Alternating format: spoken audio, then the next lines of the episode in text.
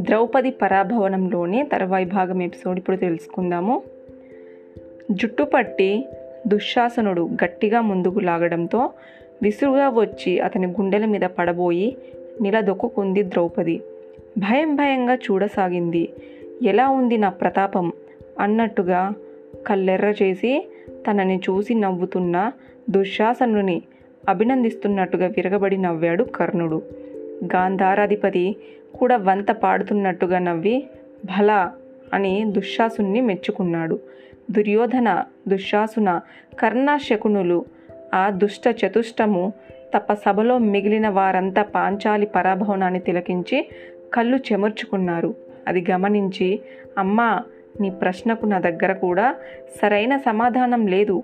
అయినా భార్య భర్త సొత్తు. కాబట్టి ధర్మనందుడు ద్యూతంలో ఓడినప్పుడే నీవు కూడా అతనితో పాటు ఓడినట్టయినే అనుకున్నాను. అయితే ధర్మనందుడు ధర్మ మార్గాన్ని ఎన్నడూ వీడడు. ఆ ప్రకారంగా చూస్తే తానోడిపోయినట్టుగానే ధర్మనందుడు ప్రకటించాడు కానీ నిన్నోడినట్టు ప్రకటించలేదు. అది అలా ఉండగా శకుని ద్యూత మర్యాద రహస్యవేత్త అతనన్న మాటే చెబుతున్నాను. ధర్మనందుడు ఓడిపోయిన తర్వాత నిన్ను ప్రత్యేక పనంగా పేర్కొని జూదానికి ధర్మనందునని ఆహ్వానించాడు శకుని. అంటే శకుని దృష్టిలో కూడా నీవు స్వతంత్ర రాలువే అప్పుడే ధర్మనందునుడు నిన్ను పణం పెట్టి దూతలో పాల్గొన్నాడు. ఓడిపోయిన ధర్మరాజు మళ్ళీ నిన్ను ఓడటము ధర్మమా? అధర్మం అన్నది ఇప్పుడు కూడా ఇక్కడ జరుగుతున్న కుటీల ద్యూతలో చెప్పలేము. అందుకే నోరు విప్పలేకపోయాను అన్నాడు భీష్ముడు. తన నిస్సహాయతను ప్రకటించాడు. చేత్తో తల పట్టుకొని కూర్చున్నాడు. కుటీలులంతా ఒక చోట చేరి ఆటలో మెలుకలు తెలిపి ధర్మపుత్రుని చేత జూద మాడిపించడం ఎంతవరకు సబబు? కుత్తిస్త పద్ధతిలో గెలిచాడనుకున్న దాన్ని గెలుపొందడం అనవచ్చా. ఓడిపోయి అస్వతంత్రుడైన ధర్మనందుని మళ్ళీ ద్యూతమాడటము అన్యాయం కాదా? మహామహుల వారికి ఇక్కడ చెప్పండి. నా ప్రశ్నకు సమాధానం కావాలి. గొ గొంతెత్తి ఆక్రోషించింది ద్రౌపది. ఆమె ఏడుపు తప్ప అప్పుడొక మరో శబ్దము లేదు. అంతా అందరూ మౌనం వహించారు. ఆ మౌనము దుశ్శాసుని మరింతగా రెచ్చగొట్టింది. దాంతో అతను ద్రౌపది పరిపరి విధాల తూలనాడి అవమానించాడు. తొలిగైన పైటతో దుఃఖిస్తున్న ద్రౌపదిని పట్టి లాగి ఉహంకరించాడు. అది చూసిన భీమాసేనుడు ఇక తట్టుకోలేక ధర్మనందునిపై అంతెత్తున విరుచుకుపడ్డాడు. పరిచారకులకు కూడా పణం పెట్టి జూదం ఆడారే? అలాంటిది కట్టుకున్న భార్యను పణం పెట్టి జూదం ఆడావంటే నిన్ను ఏమనాలి?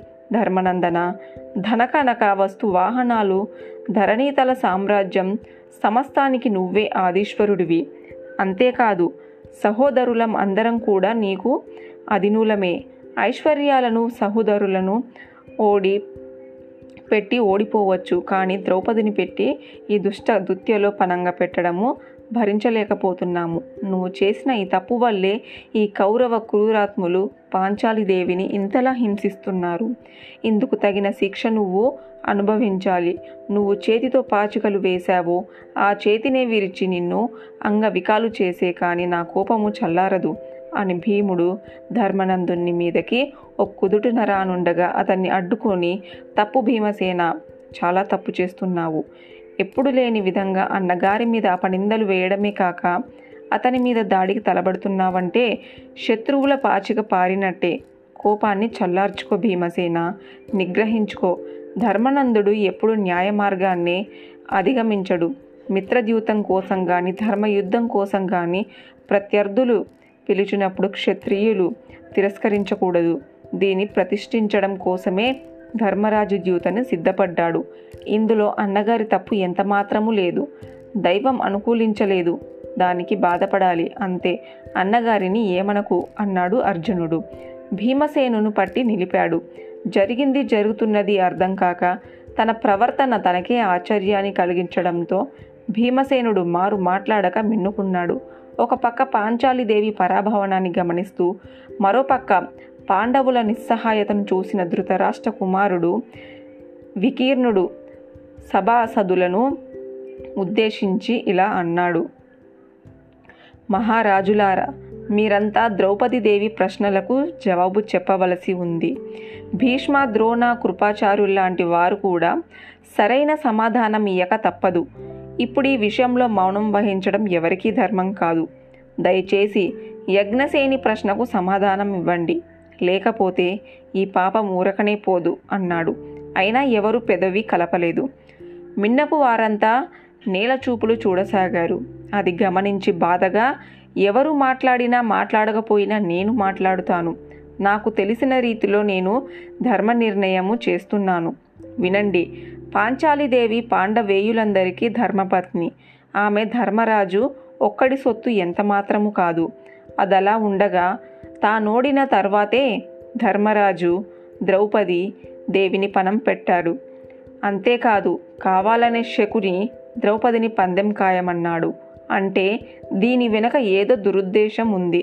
వీటన్నిటి రీత్యా ద్రౌపది దాసి కాదు కానే కాదు. ఆ పైన ఏకైక వస్త్రంతో ఉన్న ఆ సాధ్విని ఈ విధంగా ఇక్కడికి సభాగణంలో అవమానించడము తప్పు. పాపం కూడా అన్నాడు వికర్ణుడు. అతని ధైర్యాన్ని ధర్మ నిర్ణయాన్ని అంతా అభినందించారు. శకునుని నిందించారు. సభలో కలకలం చెలరేగింది. దాంతో కర్ణుడు కల్పించుకొని వికర్ణ చిన్నవాడివి నీకెందుకిదంతా? ధర్మధర్మాల్ని నిర్ణయించడం అంత సులభం కాదు. పైగా దురుద్దే దురుద్దేశంతో ద్రౌపదిని గెలుచుకున్నట్టుగా చెబుతున్నావు. తప్పు. మాకే దురుద్ దురుద్దేశాలు లేవు. ద్రౌపది ప్రశ్నిస్తుంటే ఆమె మగలే సమాధానం ఇయ్యనప్పుడు వేరొకరు ఇవ్వాల్సిన అవసరం ఏముంది? అంత ధర్మ మార్గంలోనే జరిగింది. అధర్మం ఎక్కడా లేనే లేదు ధర్మరాజు తన సర్వస్వాన్ని ఒడ్డి ఓడిపోయాడు. అంటే పాంచాలి ఆ సర్వస్వంలో అంతర్భాగమే అని గ్రహించాలి. ఏకైక వస్త్రంతో ఉన్న ద్రౌపదిని సభా మధ్యలోకి తీసుకొని రా రాకూడదంటున్నావు. నవ్విపోతారంతా. భరతనారికి ఒక్కడే భర్త కానీ ఈ ద్రౌపదికి ఐదుగురు భర్తలు. అందువల్ల ఈ దాసి కులత కులత కిందే లెక్క. ఈ కులటను దిగంబరిని చేసి సభారంగంలో ఈడ్చుకొని వచ్చిన పాపం లేదు అన్నాడు కర్ణుడు.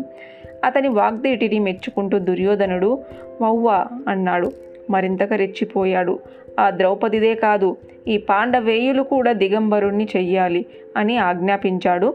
దుశ్శాసును అందుకు సిద్ధమవుతుంటే పాండవేయులు తమ తమ ఉత్తరీయాలను భూతలము పడవేశారు. వారు దిగంబరులైనట్టే అది చూసి గొల్లున నవ్వుతూ పాపాత్ముడు దుశ్శాసనుడు ద్రౌపది వస్త్రాభరణకు సిద్ధమయ్యాడు. తర్వాయి భాగం నెక్స్ట్ ఎపిసోడ్లో తెలుసుకుందాము.